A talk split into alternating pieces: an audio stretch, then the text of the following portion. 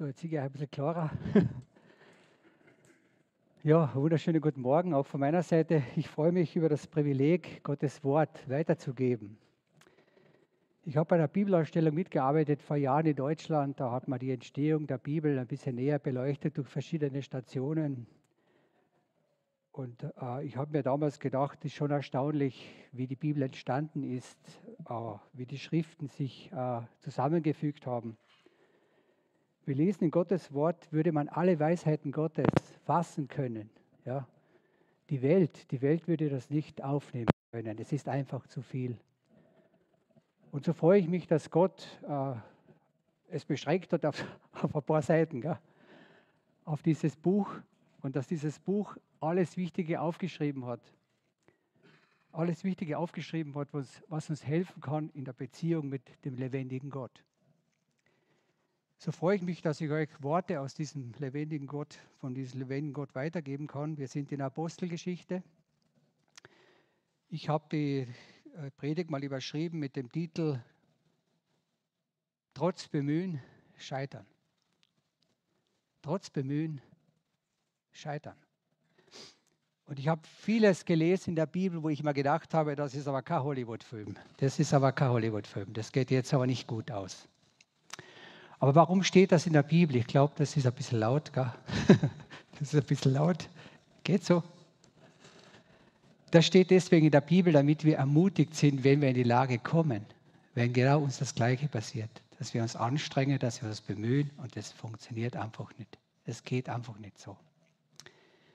Heute wollen wir uns damit beschäftigen. Paulus, wir haben schon einiges davon gehört, er war unterwegs, die Christen zu verfolgen. Auf dem Weg ist er dem lebendigen Jesus Christus begegnet. Christus leibhaftig begegnet. Diese Begegnung mit Jesus Christus hat Paulus radikal verändert. Er ist nicht mehr der gleiche geblieben. Das hat sein Leben komplett verändert. Und dieser veränderte Paulus hat sich gedacht, wow, das müssen, das müssen, das müssen alle erfahren. Alle müssen diesen lebendigen Jesus begegnen. Und am meisten die, die ich am meisten liebe, das ist mein Volk, die Israeliten. Die müssen es hören, die müssen es hören. Da muss ich hin. Wir haben auch gelesen, dass dem Paulus gesagt worden ist von gläubigen Geschwistern, geht dort nicht um nach Jerusalem. Dort werden sie die fesseln und dort werden sie die, äh, weiß nicht, da, da ist das Wort jetzt nicht so gut, wenn es da umgehst. Und was macht der Paulus? Er geht trotzdem hin. Das ist sehr interessant. Da steigen wir heute ein. Ich lese das vor, für die keine Bibel mit haben. Es steht in Kapitel 22, der Vers. Äh, äh, zwei, ich fange an bei, bei 17. Es geschah aber, da ich wieder gegen Jerusalem kam und betete im Tempel, dass ich entzückt ward und sah ihn. Da sprach er zu mir, Eile und mache dich behend von Jerusalem hinaus, denn sie werden nicht aufnehmen dein Zeugnis von mir. Und ich sprach, Herr, sie wissen selbst, dass ich gefangen gelegte und stäubte die, die an dich glaubten, in den Schulen und hin und her. Und da das Blut des Stephanus, deines Zeugen, vergossen war, war ich, stand ich dabei und hatte Wohlgefallen an seinem Tod und verwahrte denen die Kleider, die ihn töteten. Und er sprach zu mir, gehe hin, denn ich will dich ferne unter die Heiden senden. Sie hörten aber ihn zu bis zu diesem Wort und hoben ihre Stimme auf und sprachen, hinweg in solchen, hinweg mit solchen von der Erde. Denn es ist nicht billig, dass er leben soll. Da sie aber schrien und ihre Kleider abwarfen und den Staub an die Luft warfen, hieß ihn der Hauptmann in das Lager führen und sagte, dass man ihn stäuben alte Übersetzung vom Luther und befragen sollten, dass er erführe, um welche Ursache willen sie über ihn riefen. Als man, über, als man ihn aber mit Riemen anband, sprach Paulus zu den Unterhauptmann, der dabei stand. Ist es auch recht bei euch, einen römischen Menschen ohne Urteil und Recht zu geißeln? Da das der Unterhauptmann hörte, ging er zu den Oberhauptmann und verkündigte ihm und sprach, was willst du machen? Dieser Mann ist römisch. Da kam zu ihm der Oberhauptmann und sprach zu ihm, sag mir, bist du römisch? Er aber sprach, ja. Und der Oberhauptmann antwortete, ich habe das Bürgerrecht mit großer Summe zu Wege gebracht. Paulus aber sprach, ich bin auch römisch geboren. Da traten das bald von ihm ab, die ihn befragen sollten. Und der Oberhauptmann fürchtete sich, da er vernahm, dass er Römer war und, und er ihn gebunden hatte. Des anderen Tages wollte er gewiss erkunden, warum er verklagt würde von den Juden und löste ihn von den Banden und hieß die hohen Priester und ihren ganzen Rat kommen und führte Paulus hervor und stellte unter sie. Paulus aber sah den Rat an und sprach, ihr Männer, liebe Brüder, ich habe mit allem guten Gewissen gewandelt vor Gott bis an diesen Tag. Der hohe Priester aber Ananias befahl denen, die um ihn standen, dass sie ihm aufs Maul schlagen. Da sprach Paulus zu ihm, Gott wird dich schlagen, du gedüngte Wand. Sitzest du, mich zu richten nach dem Gesetz und heißt mich schlagen wider dem Gesetz. Die aber umherstanden, sprachen, schielst du den hohen Priester Gottes? Und Paulus sprach, liebe Brüder, ich wusste nicht, dass er hohe Priester ist. Denn es steht geschrieben, den Obersten deines Volkes sollst du nicht fluchen. Da aber Paulus wusste, dass ein Teil Sadduzäer war und ein anderer Teil Pharisäer, rief er im Rat, ihr Männer, liebe Brüder, ich bin ein Pharisäer und ein Pharisäersohn. Ich werde angeklagt um der Hoffnung und der Auferstehung willen der Toten. Da er aber das sagte, war, dann, war eine Aufruhr unter den Pharisäern und Sadduzäer und die Menge zerspaltete sich. Denn die Sadduzäer sagen, es sei keine Auferstehung, noch Engel, noch Geist, die Pharisäer aber bekennen beides. Es war, aber große, es war aber ein großes Geschrei und die Schriftgelehrten von den Pharisäern, ein Teil stand auf, stritten und sprachen, wir finden nichts Arges an diesen Menschen. Er hat einen Geist oder einen Engel mit ihm geredet, so können wir mit Gott nicht streiten. Da aber die Aufruhr groß war, besorgte sich der Oberhauptmann möchte Paulus zerreißen und hieß, ihn, und, und hieß das Kriegsvolk hinabgehen und ihn von ihnen herausreißen und in das Lager führen. Des anderen Tages aber in der Nacht stand der Herr bei ihm und sprach, sei getrost, Paulus, denn wie du mich zu Jerusalem gezeugt hast, so musst du auch das in Rom tun.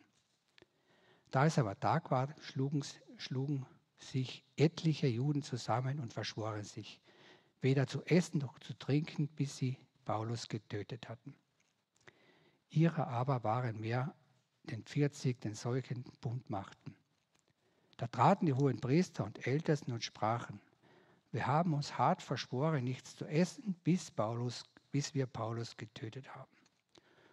So tut nun kund den Oberhauptmann und den Rat, dass er morgen zu euch führe, als wolltet ihr besser ihn besser verhören. Wir aber sind bereit, ihn zu töten, ehe denn er vor euch kommt.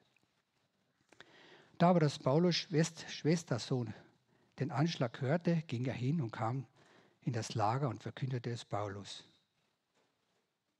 Paulus rief zu sich einen der Unterhauptleute und sprach, diesen Lügen führt zu den Oberhauptmann, denn er hat ihm etwas zu sagen. Der nahm ihn, der nahm ihn und führte ihn zu den Oberhauptmann und sprach, der gebundene Paulus rief mich zu sich und hat mich diesen Jüngling zu dir führen, der dir etwas zu sagen habe. Dann nahm der Oberhauptmann den bei der Hand und wich an, Seite, an einen besonderen Ort und fragte ihn, was ist, das du mir zu sagen hast? Da sprach der, die Juden sind eins geworden, dich zu bitten, dass du morgen Paulus vor den Rat bringen lassest, als wollten sie ihn besser verhören. Du aber traue nicht ihnen, denn es lauert auf ihn mehr als 40 Männer unter ihnen, die haben sich verschworen, weder noch essen noch zu trinken, bis sie Paulus töten. Und sind jetzt bereit und waren auf der, auf, warten auf deine Verheißung. Bis daher mal. Also wir können da eine, eine Erzählung, äh, wir hören da eine Erzählung von Paulus, dass das Evangelium die frohe Botschaft von Jesus Christus ist auf einen Kipppunkt gekommen. Und zwar an jenem Punkt, als er den Schriftgelehrten sagte, das können wir lesen, von der Auferstehung Jesu Christi. Du fragst dich vielleicht, wenn du diesen Text hörst oder wenn du ihn liest, sagst du vielleicht, habe ich schon hundertmal gelesen. Oder du sagst vielleicht, ja, und was sagt das mir heute? Und da möchte ich dir eine wichtige Zusage machen. Gott sagt in seinem Wort, ich bin derselbe. Gestern, heute und in alle Ewigkeit. Und darum denke ich, mir hat Gottes Wort auch dir heute was zu sagen. Und das möchte ich versuchen, aufgrund dieser Beispiele von Paulus, dir ein paar Dinge zu sagen, die vielleicht heute in dein Leben passen. Vielleicht ist es nicht ein Jude, der dir nach dem Leben trachtet. Vielleicht ist es eine andere Person, die da Schwierigkeiten hat, dass du an den lebendigen Gott glaubst. Vielleicht ist es eine Person, die dir sehr nahe liegt, die, wenn du von Jesus redest, dich zurückweist, dich ablehnt, dich sozusagen, ja, sagt, mit dir kann man nicht reden, geh weg von mir. Und was mir da in dieser Geschichte geholfen hat, ist das, dass Paulus das erleben muss, dass er in engsten Angehörigenkreis abgelehnt wird. Vielleicht ist das in deinem Leben auch so. Vielleicht hast du Geschwister, Eltern, Verwandte, Freunde, die dich genau deswegen ablehnen, weil du immer von diesem auferstandenen Jesus erzählst. Und mir gefällt das so gut, dass Gott Paulus schon vorher gesagt hat, der Missionar in der ärgernden Reihen, der ist nichts wert. Das hat so ein altes Sprichwort. Ich möchte noch einmal hineinfragen, wer von euch ist denn durch einen engsten Angehörigen zum Glauben gekommen? Eins, zwei, drei. Wer ist durch fernstehende Menschen zum Glauben gekommen? Doch auch einige. Ich habe die Erfahrung gemacht, dass Gott oft andere Menschen verwendet, um Menschen im Herzen für Jesus zu berühren und nicht gerade die eigenen Reihen. Und das hat mich, ich kann mich erinnern, ich habe mich bekehrt am 3. September 1989 um 19.31 Uhr. Und dann hat sie mir gesagt, wie hast du das so, wie hast du das so genau gemerkt? Habe ich gesagt, ich war da dabei. Ich war da dabei, selber gemerkt. Habe ich so eine Freude gehabt. Es war ein Freitag, ein Freitag, nein, Samstag war es, habe ich bekehrt. Am Montag bin ich Arbeit gekommen, aufgeladen wie eine Batterie, Vollgas. Habe ich gesagt, Jesus, lieb dich, habe ich zu meinem Chef gesagt. Hat er zu mir gesagt, um Gottes was ist denn jetzt los? Bruno, was ist denn mit dir los? Bist du jetzt bei einer Sekte? Habe ich gesagt, ich bin bei keiner Sekte. Jesus, ich habe Jesus kennengelernt. Hat er gesagt, oh Maria, jetzt ist, jetzt ist alles vorbei. Und da denkt man sich irgendwie, wie konnte es zusammengehen, dass so eine Freude, so eine Begeisterung von Jesus auf so eine, einen Widerstand stoßen konnte, oder auf so ein, das verstehe ich überhaupt nicht. Und genau das Gleiche ist hier auch. Gott sagt den Menschen, sagt Paulus schon, das Evangelium werden nicht alle hören. Sie werden, sie werden viele hören, aber nicht alle werden es annehmen. Und das ist für mich eine Ermutigung, dass ich das, dass ich das wissen darf. Dass wenn ich mich bemühe, dass das gar nicht geht. Und ich finde es so interessant, dass Jesus zum Beispiel in der, im, im, äh, im Matthäus-Evangelium, das finde ich sehr interessant, auch schon eine Ankündigung macht in Bezug auf die, auf die Juden. Das finde ich sehr ermutigend. Da schreibt er zum Beispiel,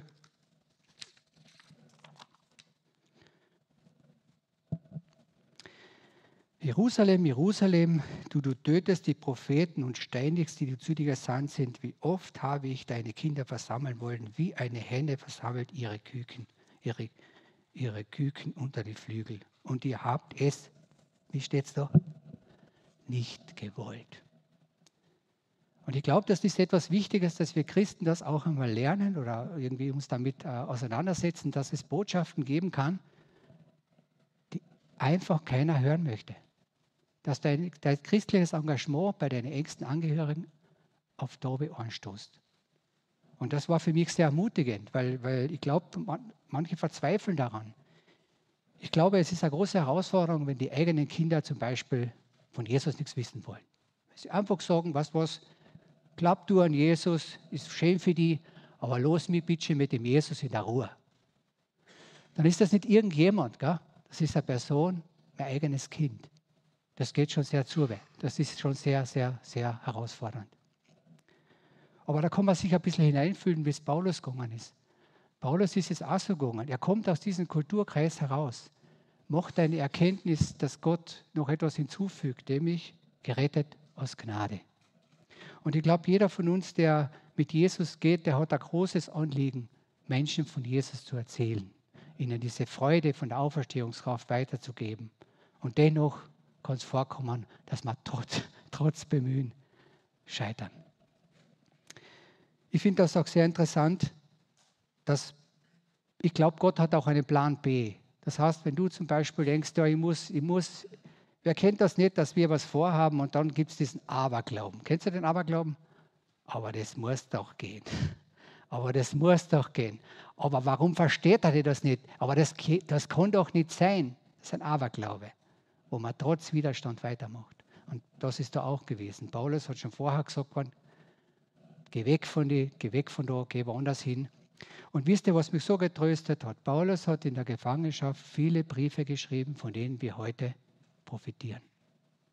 Der Römerbrief, der Korintherbrief, wenn man da liest, denkt man sich, wow, Paulus ist da angehalten worden in der Gefangenschaft und hat diese Worte gefasst, aus denen wir heute noch eine tiefe Gnade herausnehmen können. Das hat mich auch voll begeistert. Und gleichzeitig auch ermutigt, der Paulus muss sicher da drin gesessen sein in der Zöllner und sich gedacht haben, ja, aber morgen, morgen dreht ich noch einmal an und morgen werde ich es ihnen sagen. Na, wenn sie es endlich verstehen. Und was sagt der Engel des Herrn? Was sagt er zu ihm? Paulus, sei getrost. Ich werde dich in Rom einsetzen. Dort wirst du groß bewirken können. Und vielleicht ist es in deinem Leben so, dass du in den engsten Reihen nichts bewirken kannst, was den Glauben anbelangt. Dass du immer wieder die Erfahrung machst, Ablehnung, hör auf mit dem, immer fängst mit dem Jesus an. Und du weißt, aber ich mag ihn ja so, ich will ihm ja das auch mit diesem Leben. Vielleicht ist das eine Hilfe, dass du sagst, vielleicht möchte Gott dich woanders einsetzen. Vielleicht möchte Gott dich für eine andere Person einsetzen und eine andere Person für dein Kind, für deinen Mann, für, deinen, für jemand, der in deiner Nähe ist, der Gott, der lokale, wenige Beziehung zu Gott hat. Mir hat das geholfen, weil ich war auch so einer. Ich war gedacht, ja, alle müssen das hören und alle werden das verstehen. Aber ich habe genauso die Erfahrung gemacht. Wisst ihr, was so interessant ist? Dieser eine Chef, der zu mir gesagt hat, hör auf bitte mit denen, hör auf mit denen. Habe ich aufgehört. Ich habe aufgehört. Habe kein Wort mehr gesagt. Ich habe gebetet für ihn, für seine Familie. Und wir sind heute noch in Kontakt. Und jetzt habe ich so Predigt geschickt. Habe ich gesagt, jetzt habe ich Predigt geschickt von mir einmal. Predigt geschickt einmal. Bin ich besuchen gegangen und haben über das geredet. Es hat ein bisschen gedauert, aber es lockert sich der Boden schon auf. Man darf manchmal nicht nervös sein, wenn man, wenn man was macht und es passiert nichts. Und ich finde es einfach wichtig, dass wir das äh, Scheitern im Glauben, dem Glauben zu teilen, das Evangelium zu Was ist denn das Evangelium? Das Evangelium ist ja eigentlich etwas, was einen neuen Kulturkreis einläutet. Das hat man bei Paulus gemerkt. Du musst dir vorstellen, ich weiß nicht, wie es bei dir war. Ich bin zum Beispiel in der Gemeinde gegangen wegen die feschen Dirndlern, sagt der Kärntner, gell? wegen die hübschen Frauen. Ich war damals um die 20 rum, habe gedacht, boah, in der Gemeinde sind so eine feschen Dirndlern, da gehe ich wo mehr. Und die haben alle bemüht, die waren alle bemüht, dass der Bruno sich endlich bekehrt und so weiter, weil er Ungläubiger mit Gläubigen, das geht ja gar nicht und so. Und da haben sie irgendwie bemüht. Hat überhaupt nicht funktioniert. Bei denen habe ich mich nicht bekehrt. Bekehrt habe ich mich bei einem, bei einem Evangelisten aus Deutschland, Wilhelm Bahls. Der hat mich voll überführt und da habe ich sofort Ja sagen können zu Jesus. Und das habe ich selber erleben können, dass das nicht so geht, dass das einfach nicht so geht, trotz Bemühen. Aber Gott kann das machen. Vielleicht macht er das über einen anderen. Und das war mir eine große Ermutigung. Und da, wenn dieser Widerstand kommt, wenn dieser Widerstand kommt, wenn du den Glauben teilst, dann verzweifle nicht. Nimm diesen Vers her und sag Gott, sag mir, wo du mich haben möchtest. Ich merke einfach, dass ich da nur auf Widerstand stoße, dass ich mir da nur die Zehnte ausbeiße Sag mir, wo möchtest du mich haben? Wo bin ich geeigneter, vielleicht das Evangelium zu teilen? Und versuch nicht mit Gewalt, das Evangelium weiterzugeben. Sei bereit, dich zurückzunehmen in die Gegenwart Gottes. Bete, ringe, sag, Vater, was nicht jetzt, bitte hilf mir. Zeig du mir auf, wo du mich haben möchtest. Ich möchte Evangelium teilen, ich möchte frohe Botschaft von dir weitergeben, das ist mein Anliegen. Aber zeig du mir, wo du mich brauchen möchtest. Und man hat da gesehen, dass Paulus bewahrt worden ist auf diesen Weg, den er selber eingeschlagen hat. Das habe ich auch so interessant gefunden, dass Gott, aber wenn du einen eigenen Weg gehst, dass Gott dich auch bewahrt. Dass er sagt, ich werde dich schützen, obwohl du einen eigenen Weg gehst. Und man merkt hier, Gott hat einen Mann verwendet. Ich habe das interessant gefunden. Dieser Verwandte von Paulus, der hat da mitbekommen, die wollen ihn umbringen. Der hat nichts, keinen Einfluss darauf nehmen können, außer das, dass er die Information weitergetragen hat. Und das habe ich auch so interessant gefunden. Er hat das dann Paulus erzählt und Paulus hat das eine Person erzählt, die sehr einflussreich ist.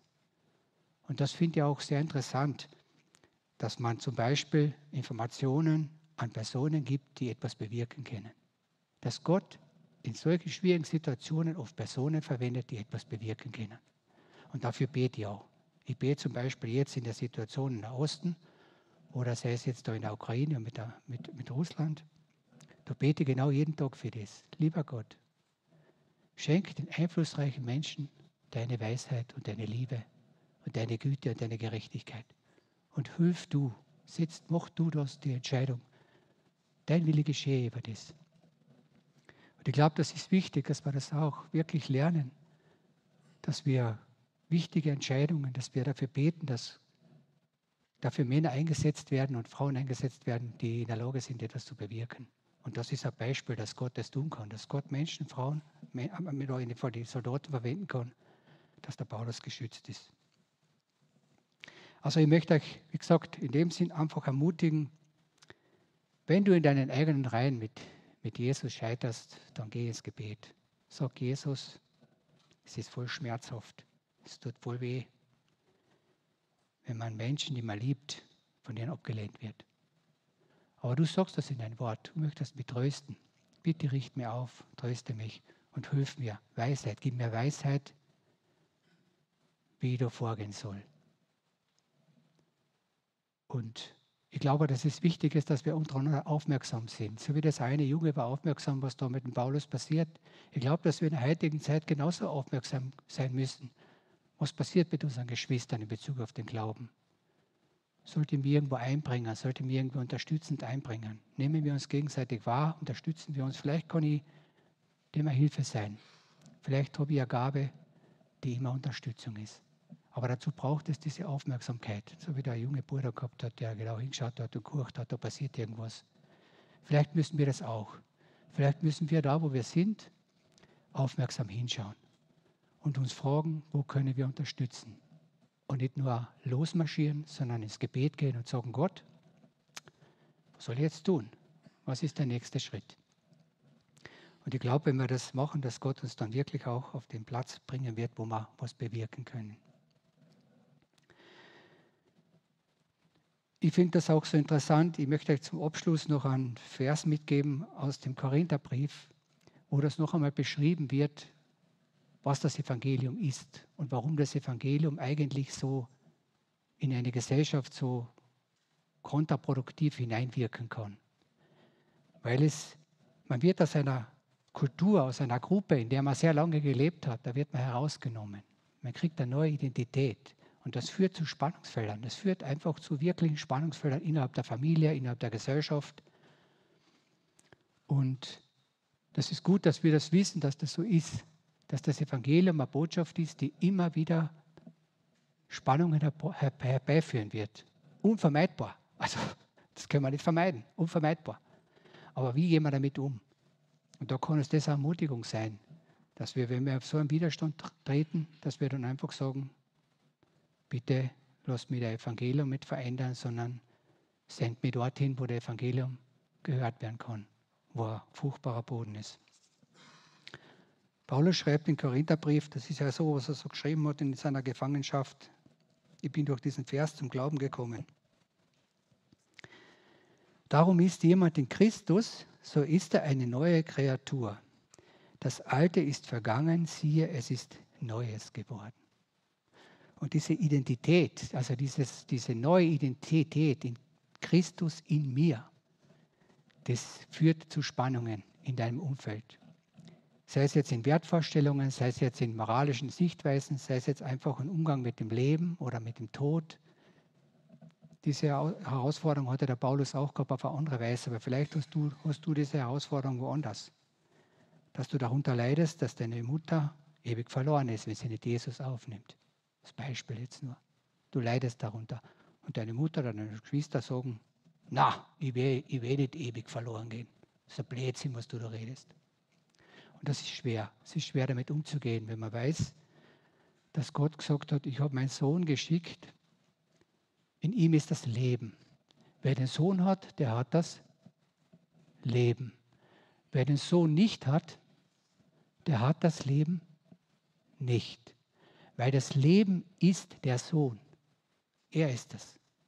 Er ist der auferstandene Christus und wenn ich diesen auferstandenen Christus habe, dann lebt er in mir.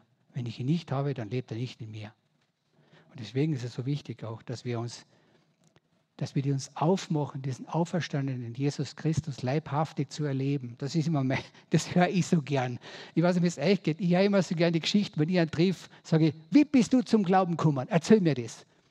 Und das müssen wir öfter machen. Das ist so interessant. Und da kannst du eines erleben, dass Gott lebendig ist und heute noch Herzen und Menschen bewegt. Da gibt es so beeindruckende Geschichten. Ich habe eine gehört, die hat mich voll fasziniert. Da war eine Frau auf der Suche nach Gott. Sie hat gesagt, Gott, ich glaube nicht, dass es dich gibt. Wenn ich da in die Welt hineinschaue und die ganze Ungerechtigkeit, die ganze Not, das ganze Leid sieht, dann zweifle ich daran, dass es dich gibt. Aber weißt du was? Ich stelle eine Bedingung.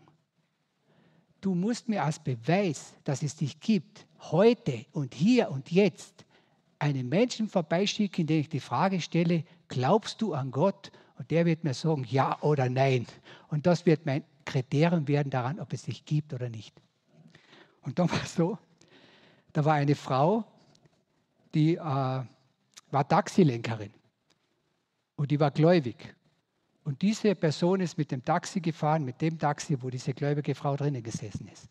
Und dann hat diese Frau, die gläubige Frau, vorne gefragt, glauben Sie an Gott? Und die hat gesagt, ja, selbstverständlich. Und da sind die Tränen geflossen. Und sie hat gar nicht gewusst, warum der hinten zu weinen beginnt. Und sie hat gesagt, wissen Sie was? Was ich gebetet habe, ich kann das nicht glauben. Und dann ist sie mit ihr am Rand rangefahren, haben zusammen gebetet, hat sie bekehrt. Und das sind schon Geschichten, wo man sieht, wenn du dich aufmachst, wenn du Gott wirklich auf die Probe stellen möchtest, dann wird Gott dir begegnen. Davon bin ich überzeugt. Auf seine Weise, wie er das auch immer machen wird.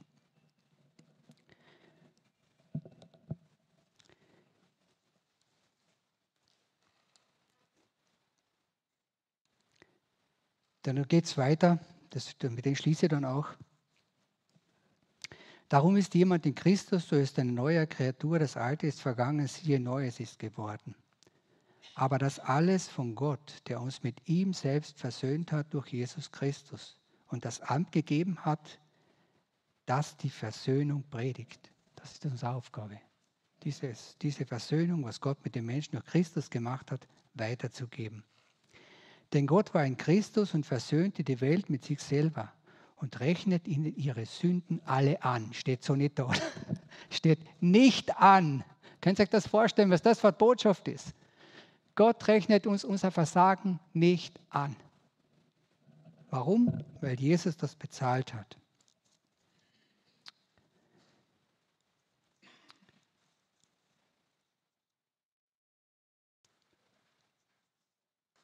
So sind wir nun Botschafter an Christi Stadt, denn Gott vermahnt durch uns. So bitten wir nun an Christi Stadt, lasst euch versöhnen mit Gott.